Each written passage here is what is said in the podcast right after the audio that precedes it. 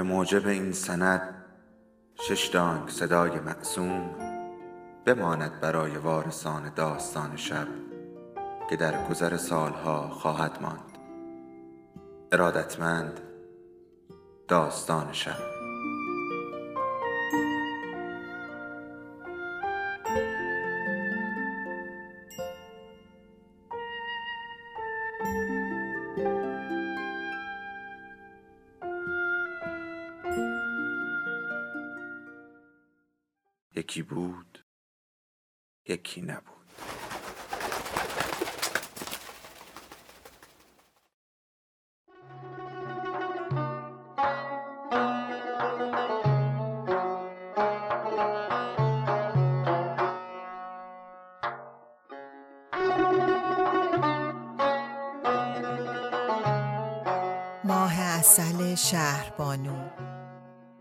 جلد سوم از چهار پاره مادران و دختران. نوشته محشید امیرشاهی. فصل پانزدهم.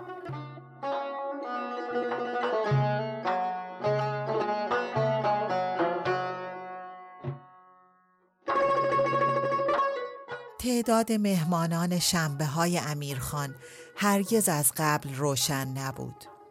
چون هر کس از دوست آشنا و خیش که بیکار بود و می‌دانست آقای دیوان بیگی در این روز منزل است بی خبر وارد می شد و به نهار می ماند. نتیجه دیگ هفت جوشی می شد گاه مرکب از پنج گاه بیست نفر که کوچکترین وجه اشتراکی سوای رابطه با امیرخان میان اجزایش نبود. شنبه ها در عین بیحسابی و بیکتابی چند پای ثابت هم داشت. یکی از آنها محمود آقای معمار بود که خانه شمیران امیرخان را ساخته بود و به جرگه دوستان شنبه پیوسته بود. دیگری آقای پورسینا معلم سابق دارالفنون که بعد از سالها شاگرد محبوبش را باز جسته بود و قرار اول هفته را هرگز فراموش نمی کرد.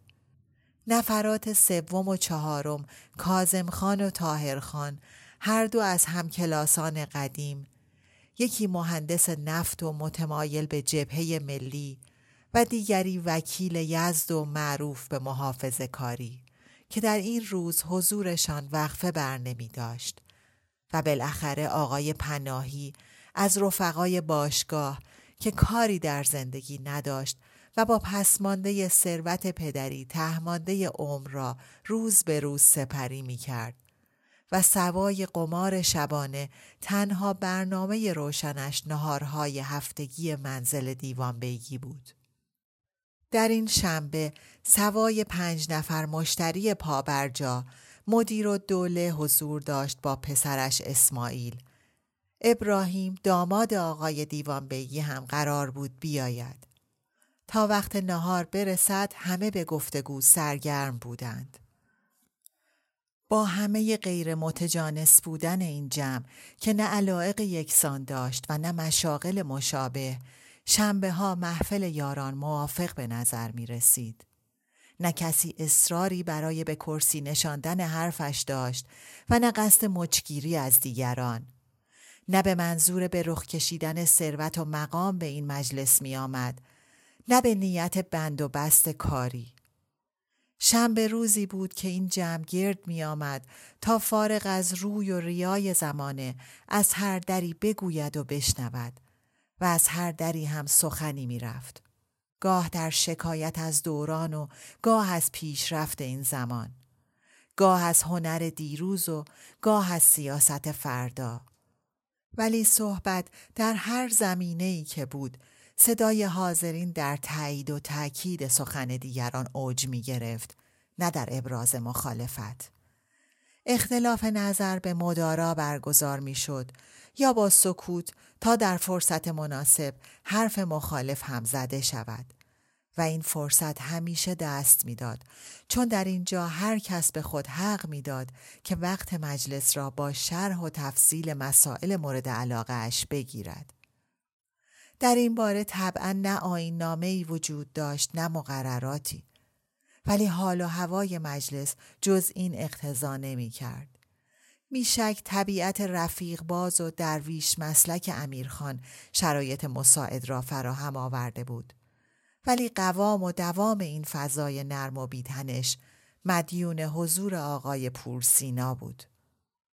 محفل شنبه ها یکی دو سال پس از سفر مهرولیا به فرنگ دایر شده بود و منحصرا مردانه بود.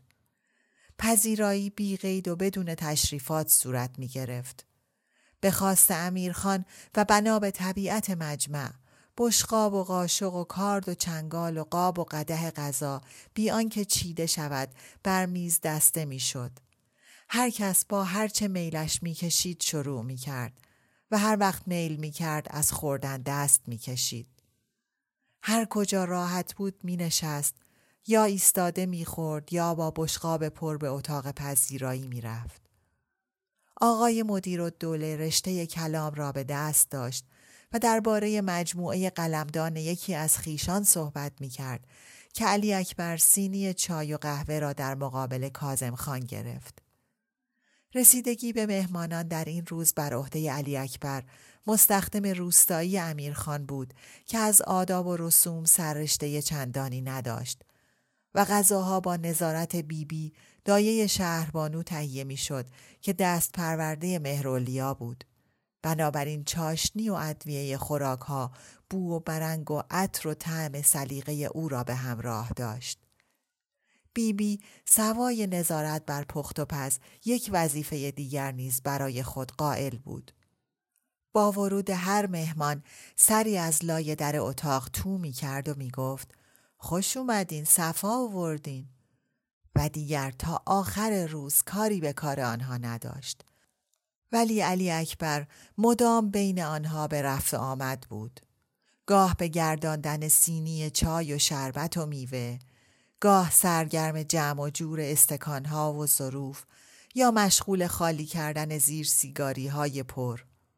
غالبا بیان که کار خاصی داشته باشد یا حتی توجهی جلب کند در گوشه و کناری پلاس بود. کازم خان فنجان چایش را شیرین کرد و برای تعقیب صحبت و رفع مزاحمت علی اکبر که قندان به دست میان او و مدیر و دوله حائل شده بود گفت دیگه قند نمی‌خوای مرسی علی اکبر. یه دونه ورداشتم. علی اکبر گفت سه تا ورداشتین. ولی بازم ورداریم. هست تو آشپزخونه. قهقهه همه بلند شد و امیرخان در حین چیش چیش کردن گفت علی اکبر باز تو کمر بستی آبروی منو ببری؟ برای یه حب قند رسید می‌گیری؟ علی اکبر بی آنکه بخندد جواب داد نه خیر آقا قند زیاد داریم. پورسینا که خنده ابروهایش را به جست و خیز میانداخت گفت این علی اکبر شاهکاری است هر دفعه یکی دو تا جمله قصار نصار ما می‌کنه و از خود او سوال کرد هفته قبل به داماد آقا چی گفتی علی اکبر؟ علی اکبر آشکارا چیزی به خاطر نداشت. محمود آقای معمار قاه قاهش را با دو انگشت در دو طرف دهان مهار کرد و به منظور راهبری علی اکبر به سمت جواب پرسید چی تعارفشون کردی؟ موضوع در ذهن اسماعیل زنده شد. قهوه رو میگین؟ و خنده را رها ساخت و گفت تقصیر علی اکبر نبود بابا حرف ابراهیم پرت بود امیرخان برای مدیر و دوله توضیح داد شما که شنبه گذشته لطف نکرده بودین اسماعیل و ابراهیم اینجا بودن و رویش را به بقیه کرد و پرسید تصور می‌کنم قهوه بدون کافئین می‌خواست ابراهیم بله. آقای پورسینا با لبی پرخنده و ابروهای رقصان در جواب امیرخان گفت بله از روی حدس و قیاس. امیرخان باز رو به مدیر و دوله کرد. به هر حال زبانش لغزید و به علی اکبر گفت یه قهوه بی قهوه برای من بیار. این علی اکبر مام نگاهی پر از شک و تردید به شاه داماد کرد و گفت شما صلاحتون چایی میل کنین. این بار آقای پورسینا گفت از روی بصیرت و منطق. تاهر خان هم که در جلسات شنبه از پذیرایی های علی اکبران نصیبی برده بود از جمع سوال کرد. با من که خاطرتون هست چی کرد؟ و پیش از گرفتن جوابی خود گفت ظرف آجیلا دفعه دوم جلو من نگه نداشت. نه خیر. محمود معمار با قشقش گفت راست میگه تاهر خان راست میگه و باز انگشتان را به کمک گرفت تا خنده سرریز نکند. لحجه یزدی تاهر خان نمایان تر شد و گفت معلومه که راست میگم ازش بازخواست کردم گفت آخه شما دفعه قبل خیلی برداشتی و نگاهی به علی اکبر کرد و پرسید چرا با من کش تابی می‌کنی؟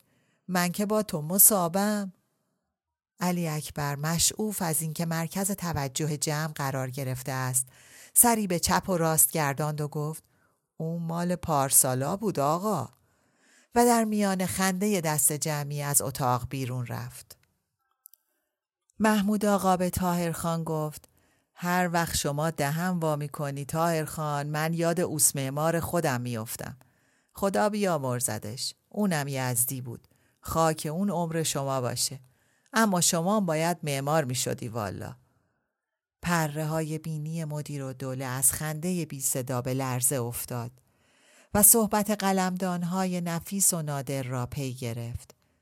وقتی توصیفش به انجام رسید پناهی گفت دیوان بیگی هم کلکسیون پیپ و سکه داره اما من چیز نگهدار نیستم از این کارا ازم نمیاد امیرخان با تردید شانه ها را مختصری بالا داد و گفت منم نه چندان. اون یه مش سکه که ناچیزه اسم کلکسیون برازندش نیست. چوپوغام یادگار مرحوم بشارت و سلطنه است. اونا هم از چندتا تجاوز نمی‌کنه.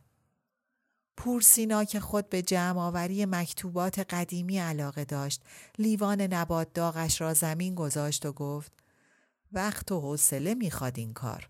به علاوه گاهی آدم رو گرفتار می‌کنه. من سالها پیش یک کاغذ پیش مرحوم دکتر قاسمی دیدم به انشای آصف دوله که در حقیقت جواب او بود به حاجی ملا علی کنی و از امیرخان پرسید دیده بودین شما؟ امیرخان جواب داد نه خیر خیال نمی کنم. پور سینا با تبسمی که بر لب و ابرو هر دو منعکس بود گفت آقا چه جالب بود آصف دوله گوشی از این ملا گرفته در این کاغذ که تماشایی. اولا به حاج آقا که او را از مادیات من کرده گفته فضولی موقوف. یعنی به این شکل میگه که گیریم بنده در کار دنیا حریص باشم. این که غریب نیست. و نگاه پرخنده اش را از یکی که حاضران گذراند. جمع با هم همه کوتاهی تا اینجا را تصدیق کرد. آقای پورسینا در حال چرخاندن انگشت اشاره به گرداگرد اتاق ادامه داد. ولی شما چرا کمند به دور دارالخلافه و بلوکات انداختین؟ هر جا ملک و آب و دکون و آسیایی هست به اسم وقف و سلس و اسامی دیگر تصرف می‌کنین و مال وراس رو می‌خورین اون وقت با چه نصری؟ و تمام لذتی را که از خواندن آن نصر برده بود بر صورتش نقش بست. من از اون روز همین طور چشمم پی اینه که اصل این نامه رو گیر بیارم. گرفتار شدم. کازم خان بر سبیل تایید گفت دیگه کسی از این نو نامه ها نمی نویسه؟ مدیر و دوله با لبخند اضافه کرد عمل قرتاس اصولا ور افتاده.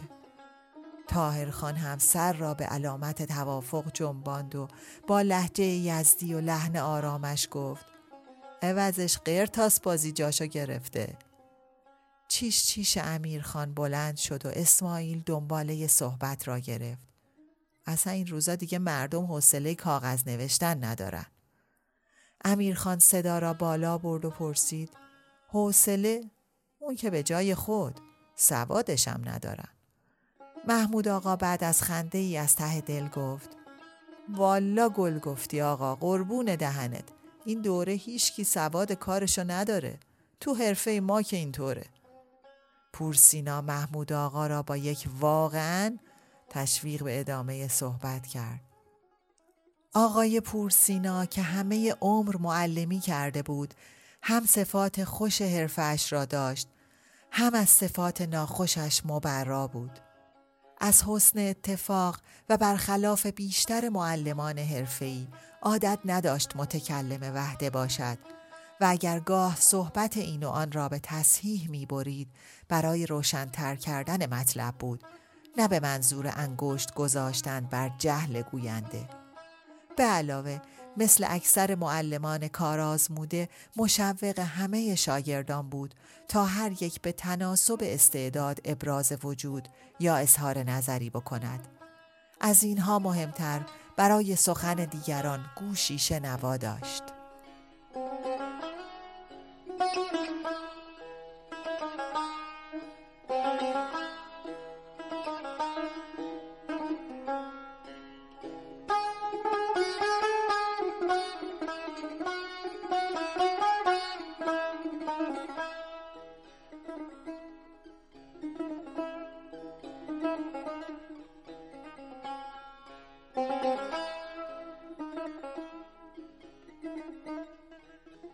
محمود آقا ادامه داد اون دوره ما از عملگی شروع می کردیم تا به معماری می رسیدیم. یعنی از همه کارای ساختمون از زیرسازی تا روکاری سررشته داشتیم. اون وقتا ساده مال گچکار حساب نمی شد. شمشگیر سفتکار نبود. حالا هر کی هر کیه. سراغ آهنگر و خرات هم که بری همینه. سیمکش و لولکش هم همینه. نجارم همینه. هر کی واسه خودش یه دکون و دستگاهی را میندازه از صنعت چیزی سرش نمیشه اما اسم خودشو می‌ذاره اوسا. اسماعیل تکمله ای پراند. اوسا چوسک. و خودش پیش از دیگران خندید و اضافه کرد. این مسائل مدت هاست در اروپا حل شده. بیشتر خونه ها پیش ساخته است. دیگه آدم گرفتار صد جور کارگر نیست. خودش هم می‌تونه تیکه ها رو سوار کنه. پناهی دماغ گرد سرخش را خاراند و پرسید اروپا؟ خب اونجا یه حساب دیگه است. سفر اولی که ما از اینجا راه افتادیم بریم اروپا وقتی رسیدیم به بادکوبه و چشممون افتاد به خیابون سنگ فرش و خونه های دو طبقه و اون چندتا مهمان سرا فکر کردیم اومدیم بهشت این چیزا رو که اینجا ندیده بودیم کازم خان گفت بله اون وقتها از این خبرها اینجا نبود. تهران بود و یه خیابون لالزار پورسینا گفت تو لالزار یه هیدرخانی بود شاعر. روبروی مسجد یه دکون داشت که چایی می‌داد. دکون هیدرخان سر شبا پاتوق جوونایی بود که آزادی خواه بودن و زوغکی هم داشتن. عشقی و عارف هم گاهی اونجا پیداشون می‌شد. بعد از جنگ و عرض می‌کنم. مدیر و دوله پرسید کدوم جنگ آقا؟ جنگ بین الملل اول بله تو دکون این هیدرخان چهار تا صندلی بود که روی یکیش خودش مینشست تکونم نمی‌خورد اگه خدام از آسمون زمین میومد جاشو بهش نمی‌داد بله دو تا مهمون خونه در تهرون بود در خیابان علا دوله فردوسی فعلی. یکی هتل دو فرانس اون یکی هتل دو پاری. مدیر و دوله گفت بله بله اجناس فرنگی هم میفروخت. فرمودین کنتوار دو پاری؟ نه خیر عرض کردم هتل دو پاری. بله دو کونای لالزار همشون اون زمان یه عده خوشنشین داشت. مردم می اومدن و چایی می خوردن و سیگار و قلیونی می کشیدن. خانمای چادری رو برانداز می کردن. پناهی با زوغ گفت دید می زدن. و تاهر خان بی آنکه حرفی بزند نگاهی پرشیطنت به پورسینا کرد. آقای پورسینا به نگاه تاهرخان و لبخند دیگران جواب داد من خدا شاهد مرد سر به زیری بودم. بله گاهی قدغن می شد که زنا به لالزار نیان. گاهی مقرر می شد که خانوما از دست راست برن مردا از دست چپ. بساتی بود آقا مسخره. اسماعیل بر مسخره بودن موقعیت با جمع کردن لب سهه گذاشت و گفت خلاص شدیم از اون وضع. تاهر خان با لحن نرم و نمور همیشگی اضافه کرد از دولت سر شاه فقید محمود آقا گفت خدا بیا مرزدش. خدمت زیاد کرد. همین خونه ها و خیابونای تهرون. کازم خان ساکت بود. پور سینا گفت بله اما بنده یک کاغذی دیدم از یکی از این مستشرقین. حالا کجا دیدم و به کی نوشته شده بود فراموشم شده. بله. چه تأسفی خورده بود این مرد برای از بین رفتن دروازه ها و درخت های چند صد ساله پایتخت؟ ولی خب البته کارای خوبم فراوان شد. محمود آقا جنبه مثبت را پی گرفت. فراوون! راه و جاده نداشتیم آقا. بین شهرها امنیت نبود. دوز به قافله می‌زد سر گردن راه ها رو میبستن همه رو لخت می‌کردن. تاهر خان صدا را به تایید بالا برد. نخیر نبود جاده نبود لخت می‌کردن بله. پناهی هم وارد گفتگو شد. سجل احوالم مال دوره رضا شاهه ما که اسم فامیل تا اون وقت نداشتیم. امیرخان به یاد خاطره ای پیش از اینکه شروع به صحبت بکند به چیش چیش افتاد و بالاخره گفت وقتی بنده در دادگستری و اخوی بزرگ عباس خان که معرف حضور همگی هست در ثبت اسناد مشغول به کار شدیم مدت زیادی نبود که نام خانوادگی دیوان بگی رو انتخاب کرده بودیم پورسینا گفت صحیحه بله صحیحه شناسنامه و سجل قبلی هم در کار نبود در مدرسه شاگردا فقط به اسم کوچیک صدا می شدن. کازن خان فرزند بهمان تاهر خان فرزند فلان. بله میفرمودید آقا. امیرخان پک محکمی به سیگارش زد و ادامه داد. یه روز بنده توی دفترم نشسته بودم تلفن زنگ زد. گوشی رو برداشتم و گفتم دیوان بیگی. صدای عباس با تعجب از اون طرف بلند شد و گفت مگه من با شما شوخی دارم؟ دیوان بگی که منم آقا. چش. پناهی در حین خندیدن و خاراندن بینی گفت اما نداشتن اسم فامیل تو فرنگستون دردسری بود. سفر اولی که من و برادرها به سرپرستی مرحوم میرزا علی اکبر خان محمود آقا زیر لب نجوا کرد. خدا رحمتش کنه.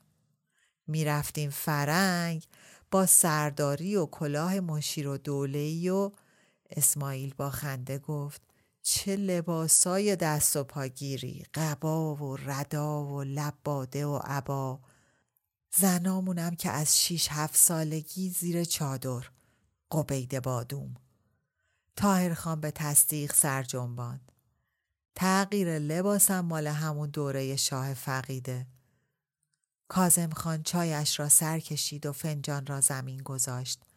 محمود آقای معمار از پناهی پرسید. چقدر تو راه بودین آقا؟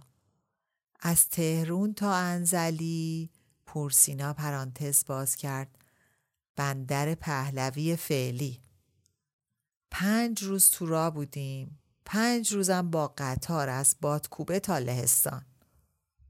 اسماعیل باز با خندهی بلند گفت فرق ترن اونجا با ماشین دودی خودمون زمین تا آسمون رفتیم تا شپتوفکا سرحد لهستان پونزده روزم از اونجا با قطار تا رسیدیم به پاریس. اونجا یه چند روزی اتراق کردیم بعدش راه افتادیم طرف ژنو. مدیر و دوله پرسید پس شما سوئیس درس خوندین؟ پناهی با دماغ گردش ور رفت و جواب داد نه خیر. درسشو میرزا علی اکبر خوند. گشت شما زدیم. و بعد از چیش چیش امیر خان و قاه قاه اسماعیل ادامه داد. سیف الدین خانی بود چند هفته زودتر از ما رسیده بود به فرانسه. از محصلینی بود که دولت میفرستاد فرنگ. پورسینا تایید کرد. بله اسم نویسی توی دارالفنون بود. خیابون ناصریه ناصر خسرو فعلی. و با دستش مسافتی کوتاه را نشان داد گویی مقصود همین دو قدمی است و همین دیروز و بعد اضافه کرد امیرخان و کازم خانم از جمله محصلین برجسته و منتخب بودند. منتها در دوره های متأخرتر هر دو باهوش، هر دو درس خون، هر دو رقیب. کازم خان گفت شاگرد عزیز کرده شما امیر بود. دیگه نفرمایید. پورسینا جواب داد نه من به همه شاگردان به یه چشم نگاه می کردم. و برای آنکه دلبستگی بیشترش به امیرخان بر صورتش خوانده نشود صحبت را عوض کرد.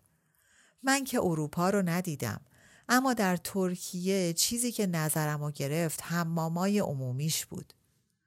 محمود آقای معمار پرسید هموماش آقا ساختش با مال خودمون توفیر داره؟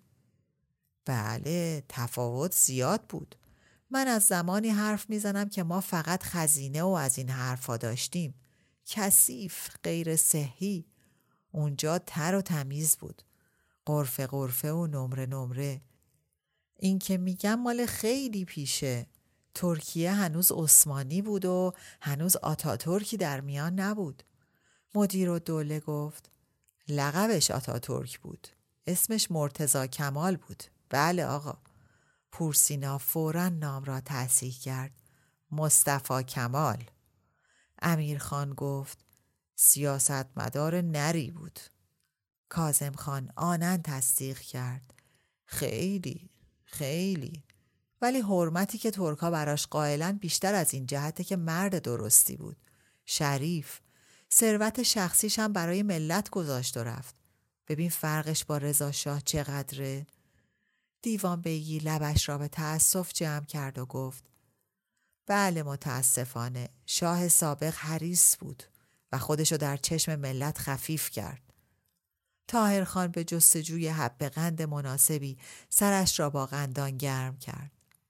آقای پورسینا سری به توافق تکان داد و به حرف قبلیش برگشت. اینو عرض می کردم که در مجموع حمام عمومی در ترکیه تماشایی بود آقا. دم در یه مرد قلچماقی با دو قبضه ریش آدم و تحویل می گرفت و میفرستاد توی قرفه.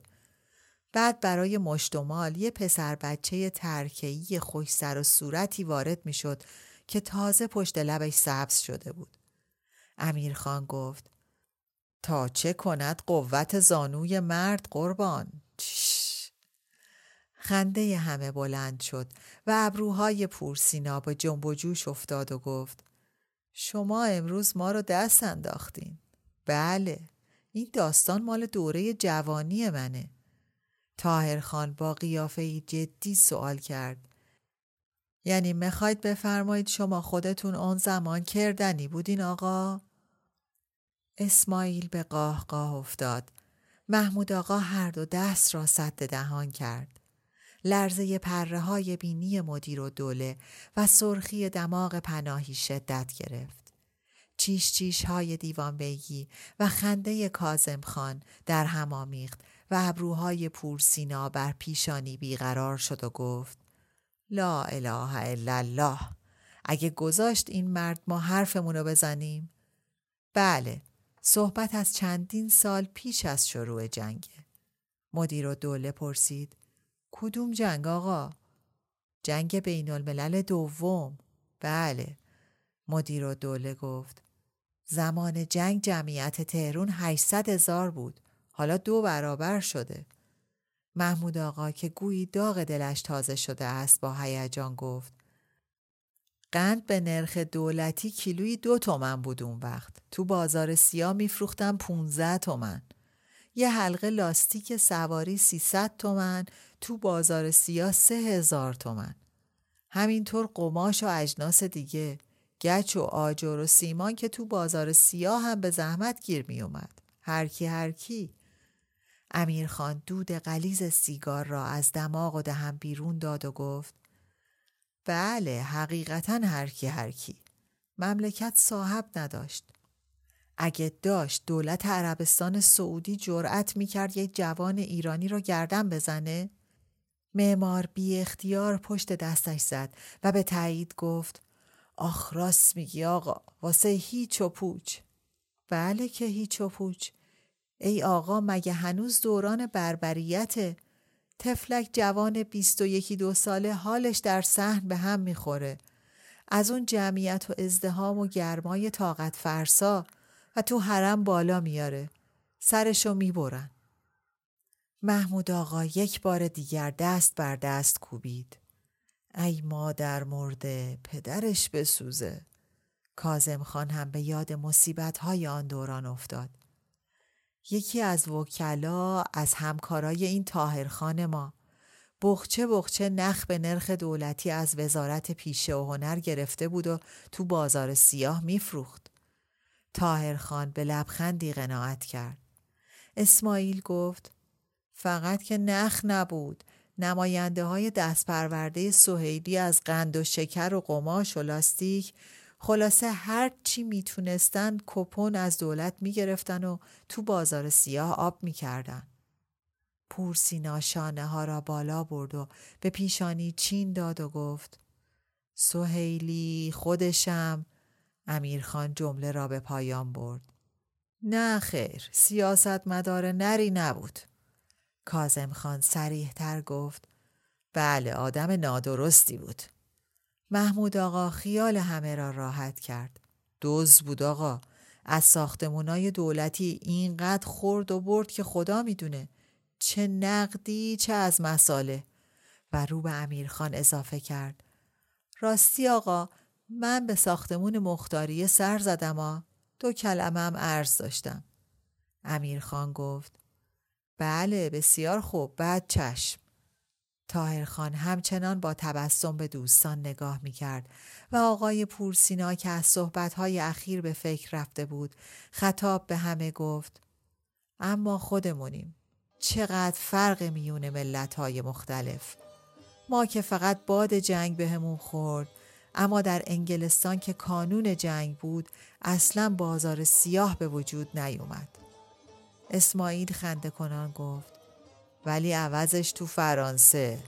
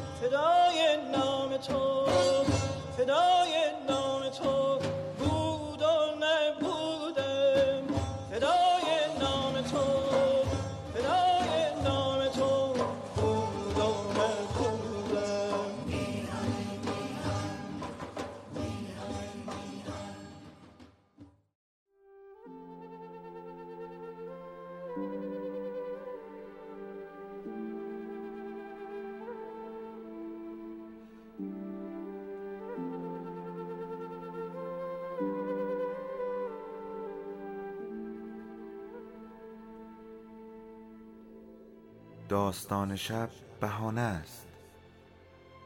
برای با هم بودن دور هم نشستن شنیده شدن.